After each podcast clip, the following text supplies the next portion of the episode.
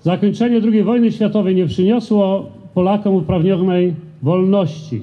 Rzeczpospolita znalazła się w radzieckiej strefie wpływów, a władzę przejmowali komuniści wspomagani przez siły sowieckie. Środowiska niepodległościowe, które podczas wojny zwalczały hitlerowskiego okupanta, nie mogły się pogodzić z tym nowym zniewoleniem i podjęły walkę także zbrojną. Tych uczestników kolejnego powstania narodowego określa się mianem żołnierzy wyklętych. W czasach PRL-u komunistyczne władze starały się pamięć o nich wymazać, bądź też znieważyć, określając ich mianem pospolitych bandytów. Mam nadzieję, że i obecnie też się ich nie da wymazać. Termin żołnierze wyklęci został po raz pierwszy użyty w 1993 roku podczas wystawy zorganizowanej na Uniwersytecie Warszawskim dotyczącej zbrojnego podziemia antykomunistycznego po 1944 roku. Sejm Rzeczpospolitej Polskiej w 2011 roku ustanowił Narodowy Dzień Pamięci Żołnierzy Wyklętych, obchodzonych 1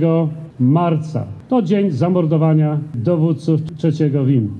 Właśnie w tym dniu stoimy przed Jasielskim pomnikiem poświęconym pamięci tych, którzy po II wojnie światowej nie godzili się z utratą wolności i suwerenności przez Polskę. Żołnierze wyklęci prowadzili działania wywiadowcze, chronili polskich patriotów przed szykanami i zbrodniami władz komunistycznych, szczególnie ze strony urzędów bezpieczeństwa. Podtrzymywali ducha narodowego wśród społeczeństwa, a część z nich podjęła walkę zbrojną, tworząc grupy lub oddziały partyzanckie. Z kolei działacze e, Polskiego Stronnictwa Ludowego wierzyli w możliwość działania legalnej opozycji. Jeszcze inni, jak młodzież Wielkiej Polski, koncentrowali się na działalności konspiracyjnej wśród uczniów szkół średnich, przypominającej mały sabotaż czasów okupacji. Pomimo różnic w działaniu wszystkich ich łączyła wspólna idea wolna od obcych wpływów, suwerenna, prawdziwie demokratyczna Polska.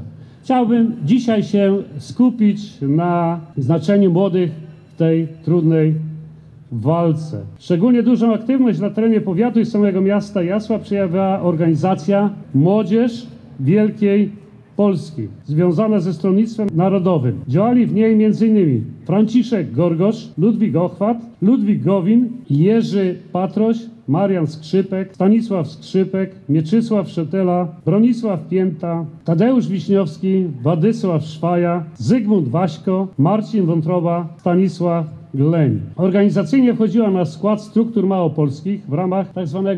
Pługa Piątego SANOK. Kierownikiem Młodzieży Wielkiej Polski na powiat jesielski był początkowo Stanisław Dybka-Dolek, następnie Marian Skrzypek.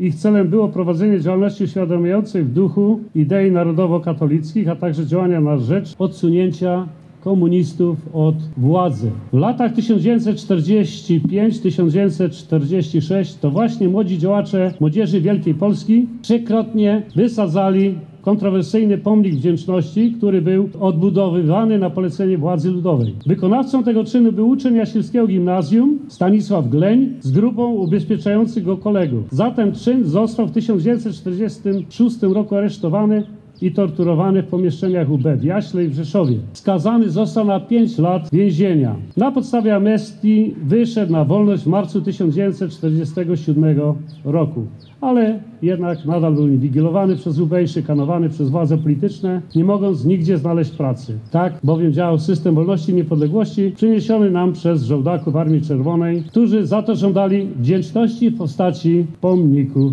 Nie tylko w powiecie jasielskim, ale w całej Polsce młodzi ludzie i aktywnie walczyli o zachowanie polskości. I byli to nie tylko mężczyźni, także kobiety. Kobiety wyklęte.